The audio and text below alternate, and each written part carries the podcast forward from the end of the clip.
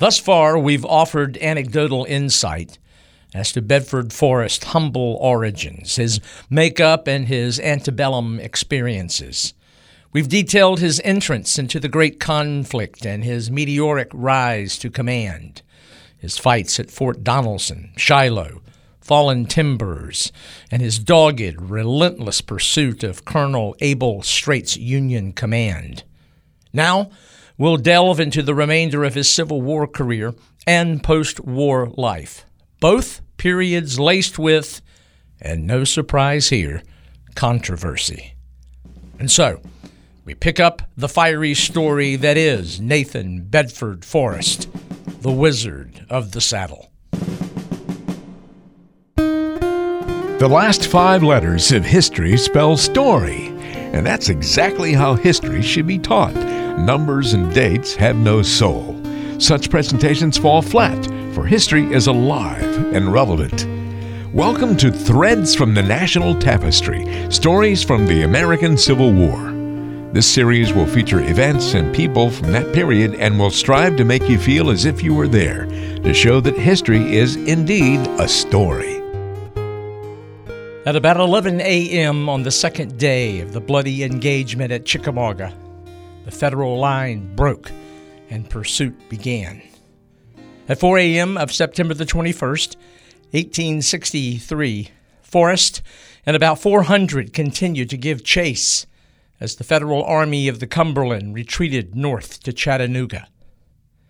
As Forrest's men neared Rossville, Georgia, the Confederate general ordered a charge on the Union rear guard, and in doing so, received their volley. His horse took a bullet through its neck, which severed a major artery. Forrest, lost in the moment and intent on driving his charge home, plunged his index finger into the horse's wound to stem the spurting of blood. After the Federals retired from the field, he dismounted, removed his finger from the horse's wound, and the animal dropped dead. Despite his relentless pursuit, little, if any, Confederate infantry under Braxton Bragg participated, and so Union Major General William Rosecrans' broken army had the opportunity to escape and dig in at Chattanooga. By doing so, the Confederate victory at Chickamauga appeared fruitless, and Forrest was livid about it. In his opinion and others, Bragg had missed a golden opportunity. Indeed, what pursuit Bragg did order and mount did not begin until a little after 2 p.m. on the 21st, some 10 hours after Forrest's. The Tennessean asked contemptuously of Bragg, What does he fight battles for? As Bragg's inactivity continued on Thursday, September the 24th, Forrest received permission to withdraw 10 miles from Chattanooga to feed and rest his men and horses. It was a brief respite, for on the 25th he led a raid to the northeast of Chattanooga. After this foray, Bragg commented bitterly that the raid was useless, robbed him of cavalry presence, and used the opportunity to say that Forrest was ignorant and did not know anything of cooperation. He is nothing more than a good raider. Perhaps that influenced the decision made by the commander of the Confederate Army of Tennessee. A few days later, Forrest received orders to send most of his troops to Major General Joseph Wheeler for another Confederate raid. Forrest protested and was told that, upon its conclusion, his troopers would be returned. Having little to do, for the first time in 18 months, Forrest took a 10 day leave to LaGrange, Georgia, where he visited his wife. While away, Bragg took another stab at Forrest. On Saturday, October the 3rd, Bragg placed Forrest under Wheeler, who was 15 years his junior. And after an earlier affront, Forrest had sworn he would never serve under again. When the wizard learned of the change, he left his wife in LaGrange and, accompanied by a surgeon, his surgeon, Dr. J. B. Cowan, proceeded to Braxton Bragg's headquarters on Missionary Ridge in Chattanooga. Forrest planned to resign his commission. As the two rode up, The tone was set when Forrest ignored the sentry's salute outside Bragg's tent. He dismounted and stormed in unannounced. Bragg rose and extended his hand. It was refused. Then, like it was a pistol, Forrest took the index finger of his left hand, aimed it squarely in front of Bragg's face, and addressed him with absolute, frank, brutal, unadulterated insubordination. Bragg sank back into his chair, and with Forrest's finger jabbing in his face, Braxton Bragg suffered this verbal assault. I am not here to pass civilities or compliments with you, but on other business.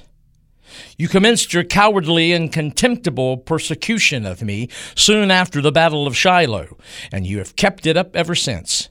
You did it because I reported to Richmond facts, while you reported damned lies.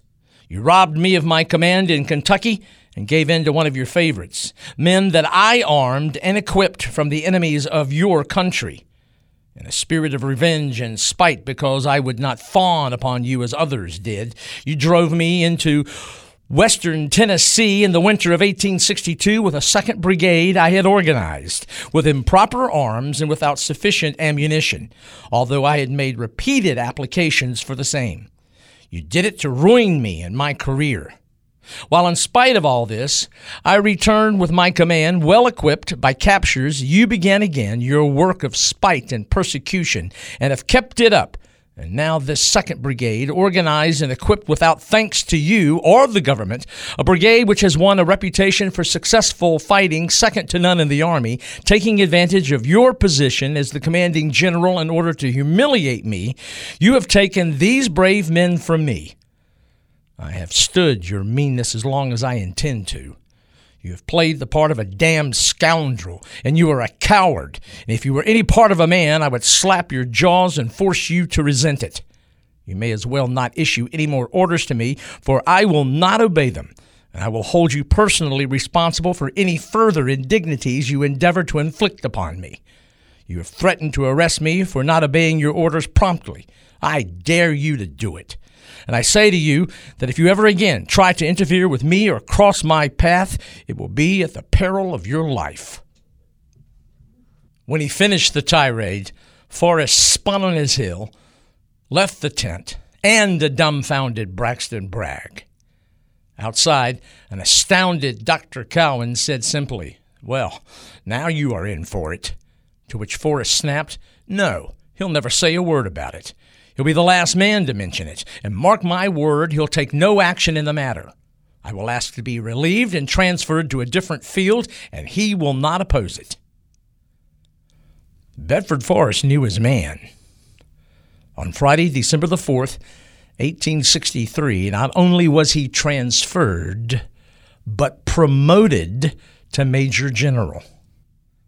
1864 found him sparring with another enemy, Major General William T. Sherman, and hoping to disrupt Sherman's raid to the interior of Mississippi, to Meridian. 33 year old Brigadier General William S. Smith and his cavalry were to assist the Federal drive. The resulting encounter between Forrest and Smith's forces on Monday, February the 22nd, made the war personal for the Confederate cavalrymen. After its frustrating attempt to join Sherman's campaign, Smith's Union force of just over 6,000 were in the process of retiring toward Memphis when early that morning, Forrest's cavalry, numbering about 2,500, attacked near Okolona, Mississippi. Numbers were again irrelevant. However, one was. Forrest's youngest and favorite brother, Lieutenant Colonel Jeffrey Forrest was about 50 yards from the Federal position when he was shot through the throat and killed. His older brother rushed to him, raised him from the ground, called his name several times. Then he went berserk.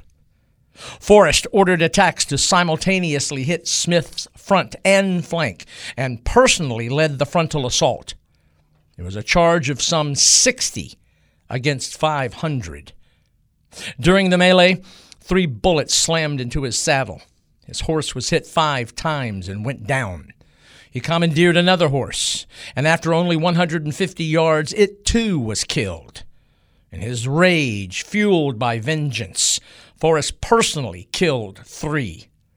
Yet some time later, after the Federals had been forced from the field, the same man, who earlier was a seething volcano, came upon a makeshift Union field hospital.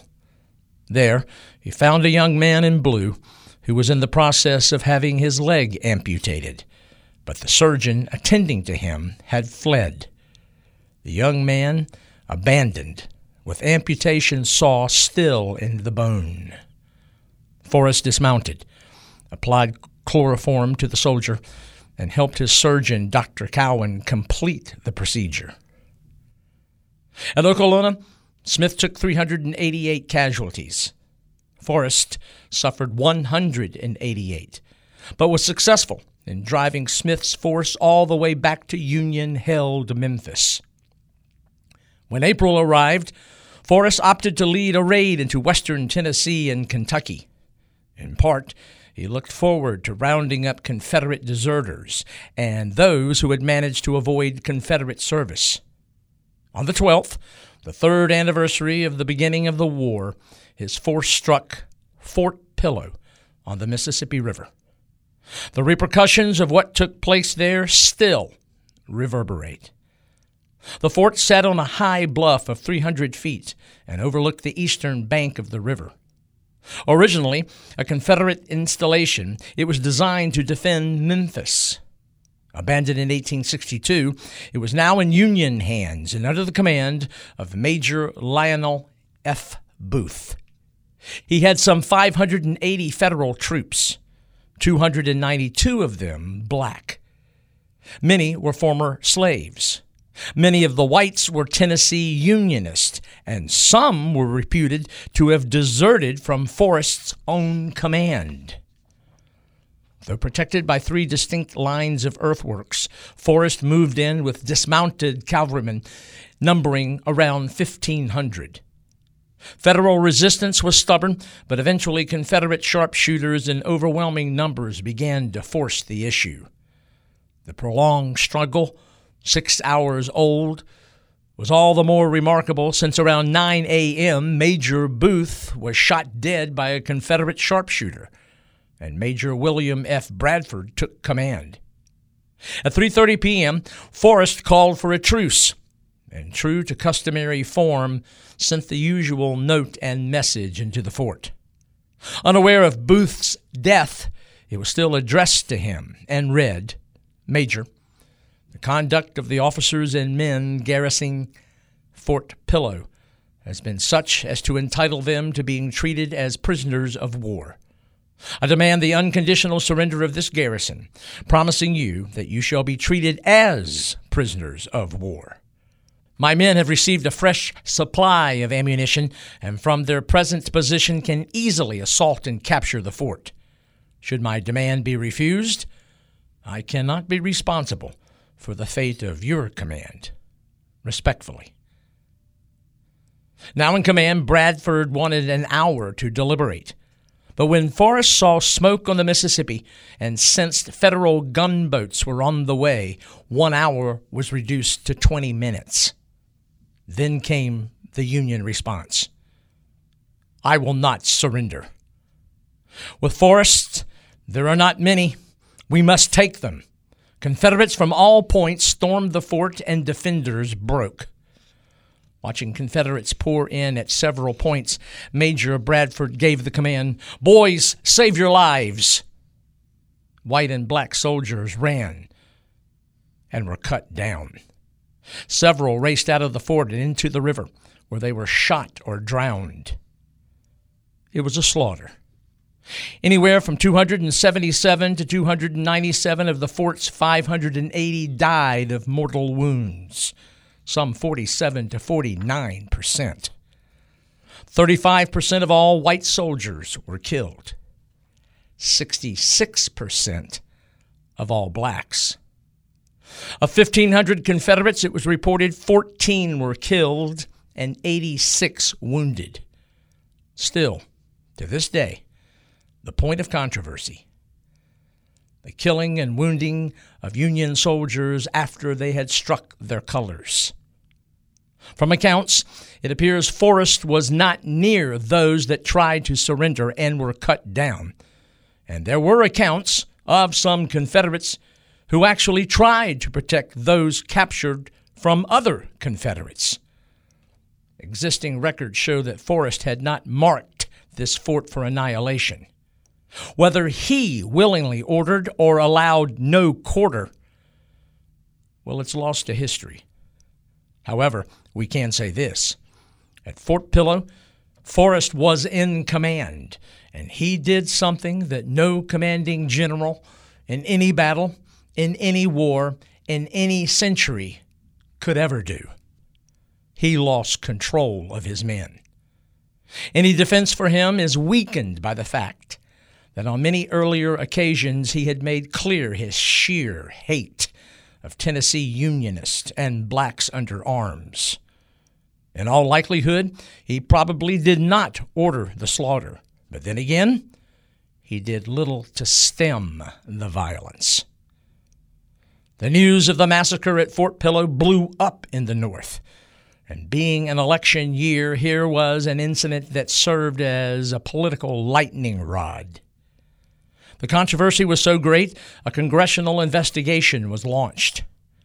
The Joint Committee on the Conduct of the War heard and collected evidence of numerous atrocities, including the killing of many of the garrison after surrender. Again, we know this. Confederate military and civil authorities hotly denied the charges. And yes, there are those who maintain that with the storming of the fort, there was much confusion, outrage, and unnecessary acts of violence, but these sources and their testimonies maintain that the majority of the casualties were incurred as a result of the legitimate, though hardly humane, warfare. Like most controversies, the truth is probably somewhere in the middle. We also know this neither the Lincoln administration nor William T. Sherman in the Western Theater ever issued any reaction or official response. Fort Pillow, most definitely, dominated the news for some time, but the waves of a war still hotly contested washed over the events of April the 12th.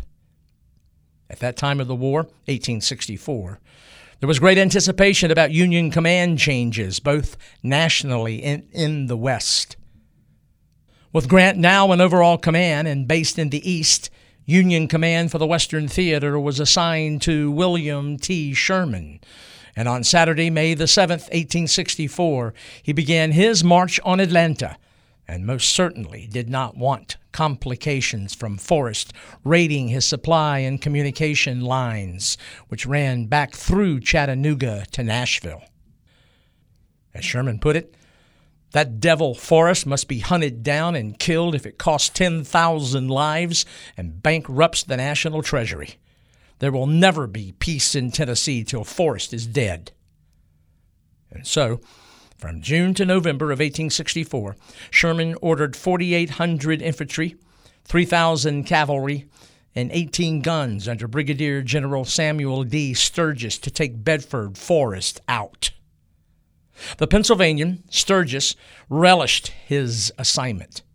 In fact, once when Forrest avoided a major fight with him, Sturgis wrote Sherman the following I regret very much that I could not have the pleasure of bringing you his hair, but he is too great a plunderer to fight anything like an equal force. That equal force remark would come back to haunt him on Friday, June the 10th, 1864, at a place just south of Corinth, Mississippi, at Brice's Crossroads. That day, Forrest realized he was about to be attacked by Sturgis's largest force, but he turned the tables. Though outnumbered 3,500 to 8,000, he attacked first, putting into practice what he believed one man in motion was worth two standing.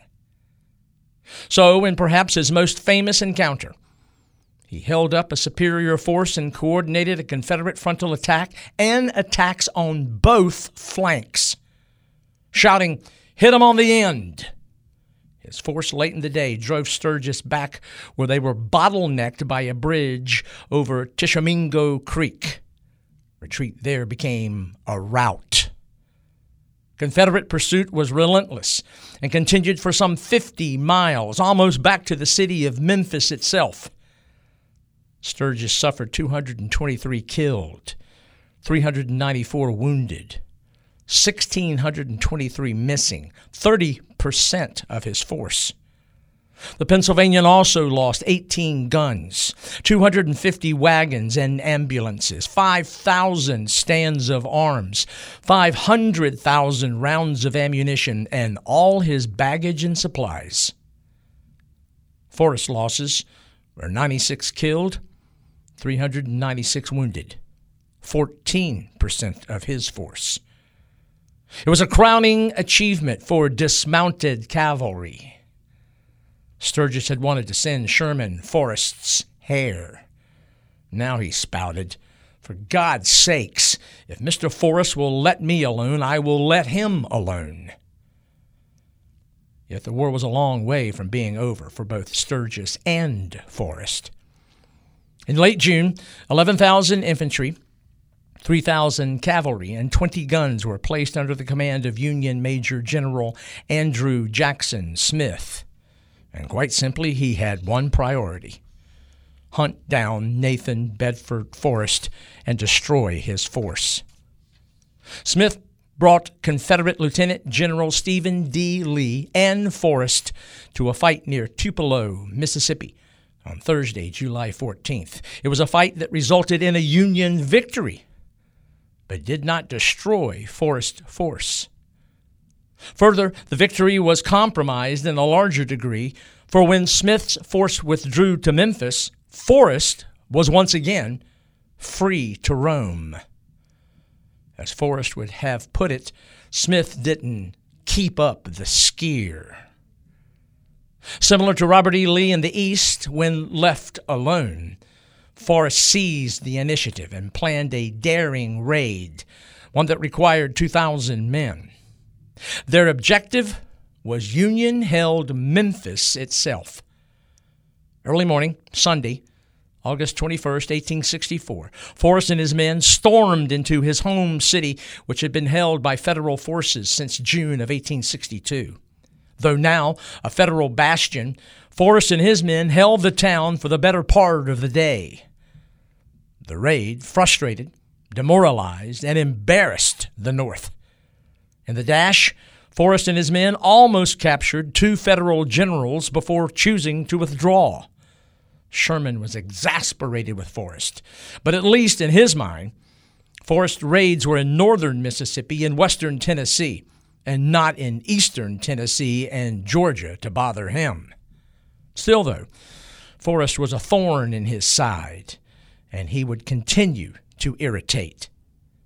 On September the 23rd and 24th, Forrest raided and captured a 600 man garrison near Athens on the border of Tennessee and Alabama. He then moved back to western Tennessee, where one raid included the firing from land on federal gunboat and barge traffic up and down the Mississippi. In October and November of 64, Forrest claimed he had destroyed four gunboats, 14 transports, 20 barges, 26 guns, $6.7 million of damage in stores, and captured 150 men. Despite the success, in the greater part and greater picture, the Confederacy was unraveling. Raids were not major battles and major battles dictated not only military policy, but political. With Atlanta's fall in September, Abraham Lincoln essentially was elected to a second term. By then, Lee was pinned down before Petersburg, Virginia, and on the 16th of November, Sherman began his march across Georgia from Atlanta to Savannah. In one of the last desperate acts of the Confederacy in the Western Theater, Forrest joined Confederate General John Bell Hood and his Army of Tennessee, and was with him November the 30th for the horrific slaughter that was the Battle of Franklin. There, Forrest tried to talk Hood out of a frontal attack that created 6,252 Confederate casualties, killed six Confederate generals, wounded six more. Forrest will also be at the Confederate disaster at the December 1864 Battle of Nashville. In the pathetic retreat south from Major General George Thomas's Federal forces, Forrest kept up an effective rear guard defense all the way back to Alabama fighting often carried out in sleet and rain. A battle at Nashville that, for all practical purposes, all but destroyed that Confederate army. For his untiring service, he was promoted to lieutenant general February the 28th, 1865, and given command over all Confederate cavalry in Alabama, Mississippi, and eastern Louisiana. But by then it was too little and too late. Federal knockout punches came from every point of the compass.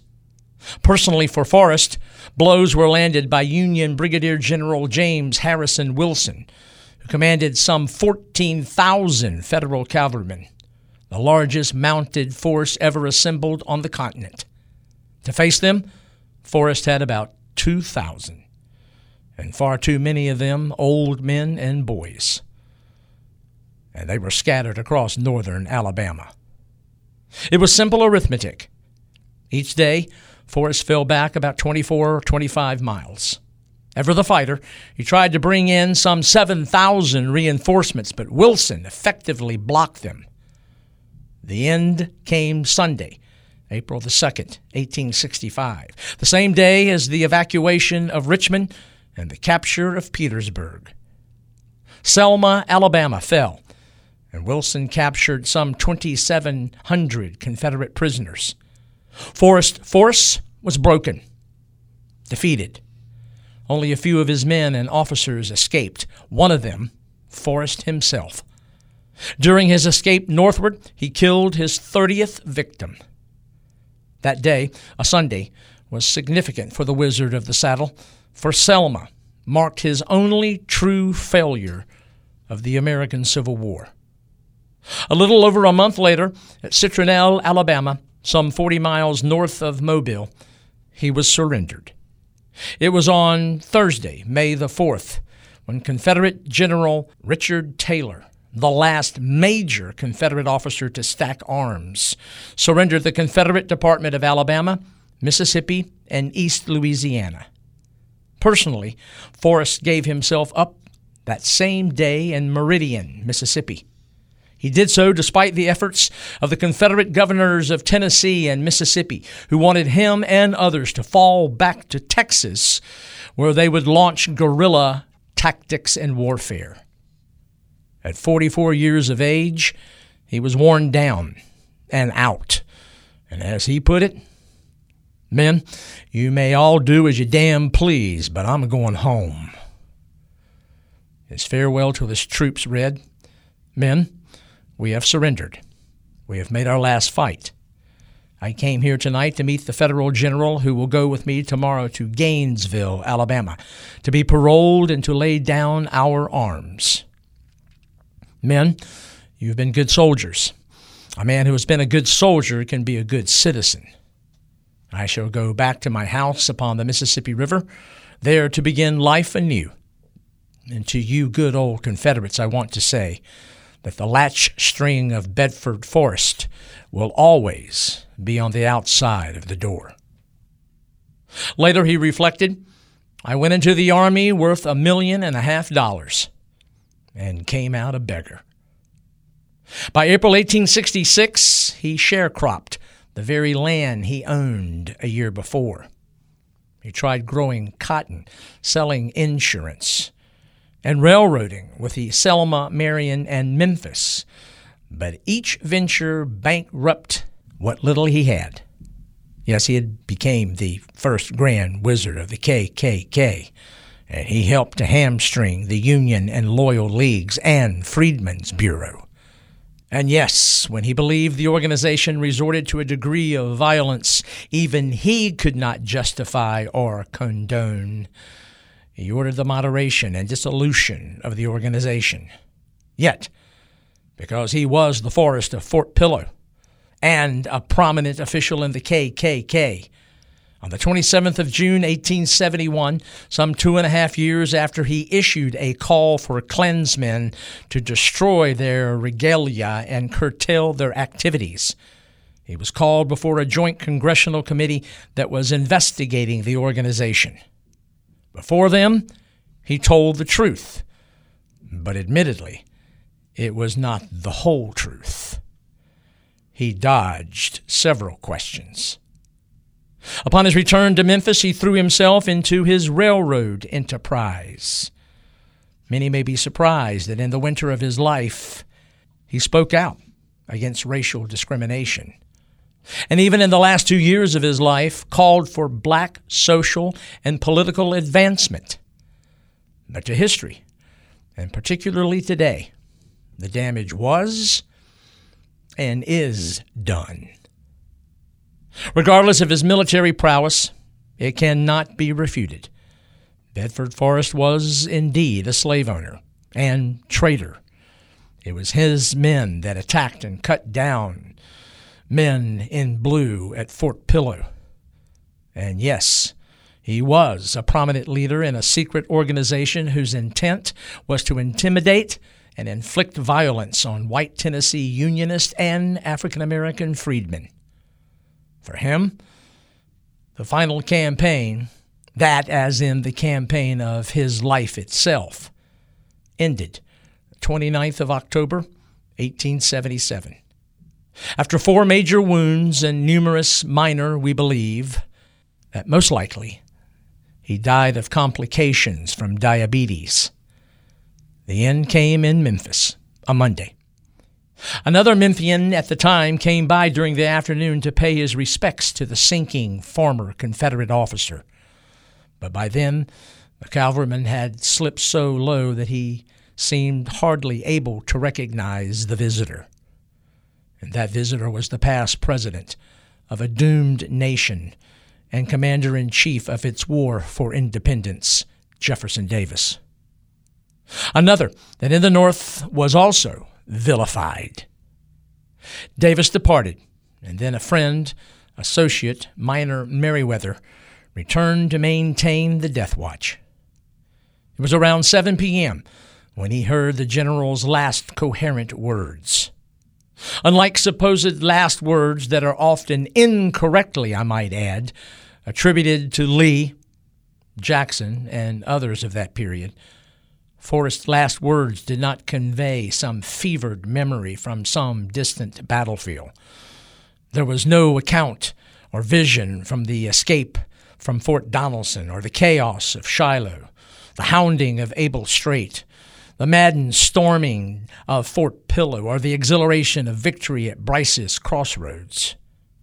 His last words were a call to help him in something that was foreign to him defeat, in this case, in his battle for life itself. True to character, his last words were a command Call my wife. He was only 56. He was buried in his Confederate uniform, and the funeral procession to the church was nearly two miles long. Some 20,000 lined the streets or followed the casket. Inside the Court Street Cumberland Presbyterian Church, there were thousands, and according to the Memphis Appeal, both white and black were in attendance. One pallbearer was Jefferson Davis.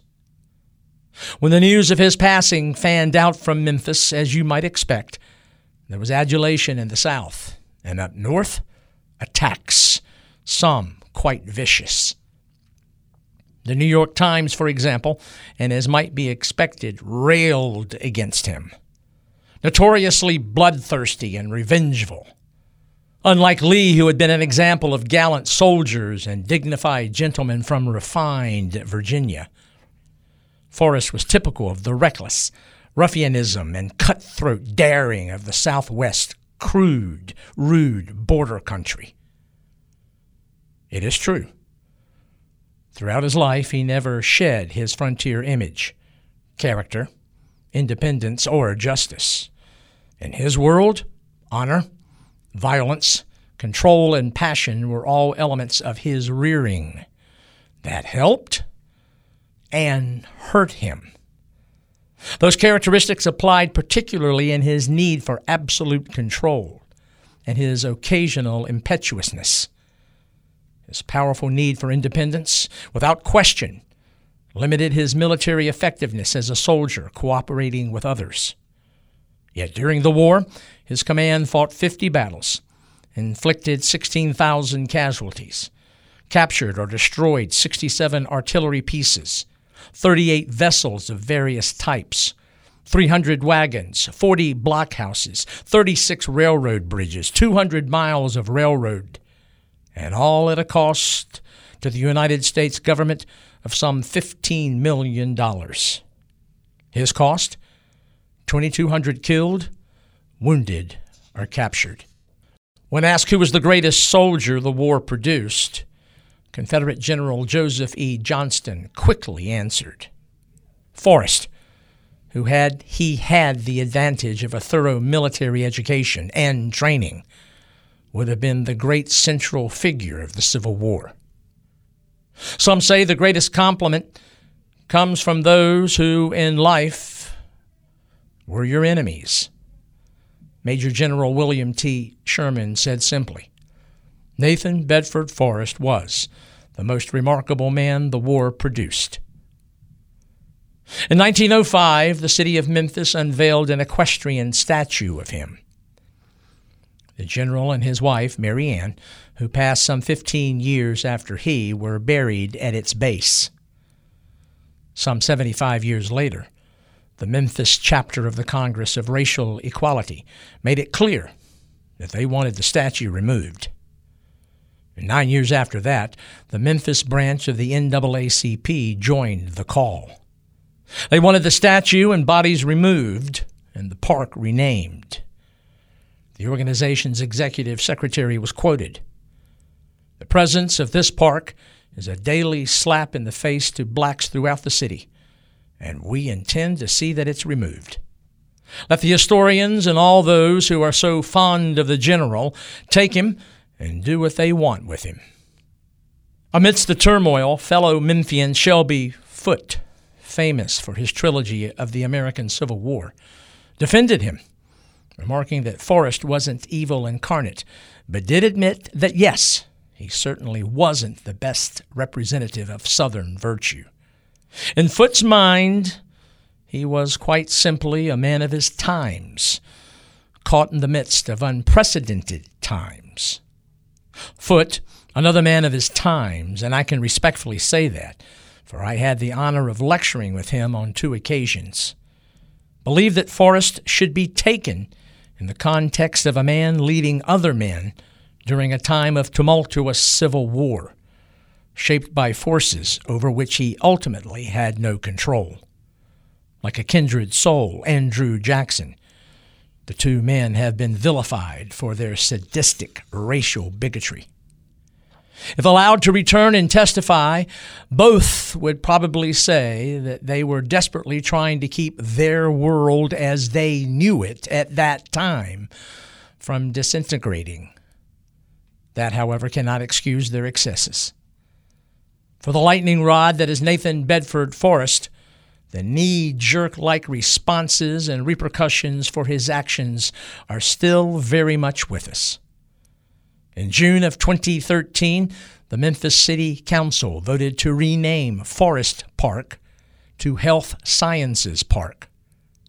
Elsewhere, many schools in Florida and Tennessee that had been named for him have changed their names or are under fire to do so in November of 2020 and referencing again the Memphis commercial appeal. It had been decided that the general and his wife were to be reinterred and the equestrian statue re erected at the privately owned National Confederate Museum at Elm Springs in Columbia, Tennessee. It will be a homecoming of sorts, for Forrest's birthplace was Chapel Hill, Tennessee, which is less than 30 miles east of Columbia. And interestingly, Pulaski, the KKK's birthplace, is about 35 minutes south of Columbia. The privately owned site is owned by the Sons of Confederate Veterans. When asked, the organization's attorney, Edward Phillips, responded this way With some historical figures, there are things to be proud of. General Forrest was a brilliant cavalryman and tactician, for example. And then he added, There are some things that cause us to reflect on how we've changed for the better. Just because General Forrest was a controversial historical figure does not mean we should disrespect his final burial site. I am certain there are many who disagree with the attorney. And even as I record this podcast, debate and controversy reign in the volunteer state over what to do with the bust of Forrest that for years sat on the second floor of the Tennessee state capitol. As Kennesaw State University professor and director of the Center for the Civil War Era, Brian Steel Wills penned in his 1998 biography entitled The Confederacy's Greatest Cavalryman, Nathan Bedford Forrest. Wills wrote, Perhaps it is only fitting that Forrest continues to generate controversy, for he certainly did nothing to avoid it while he lived.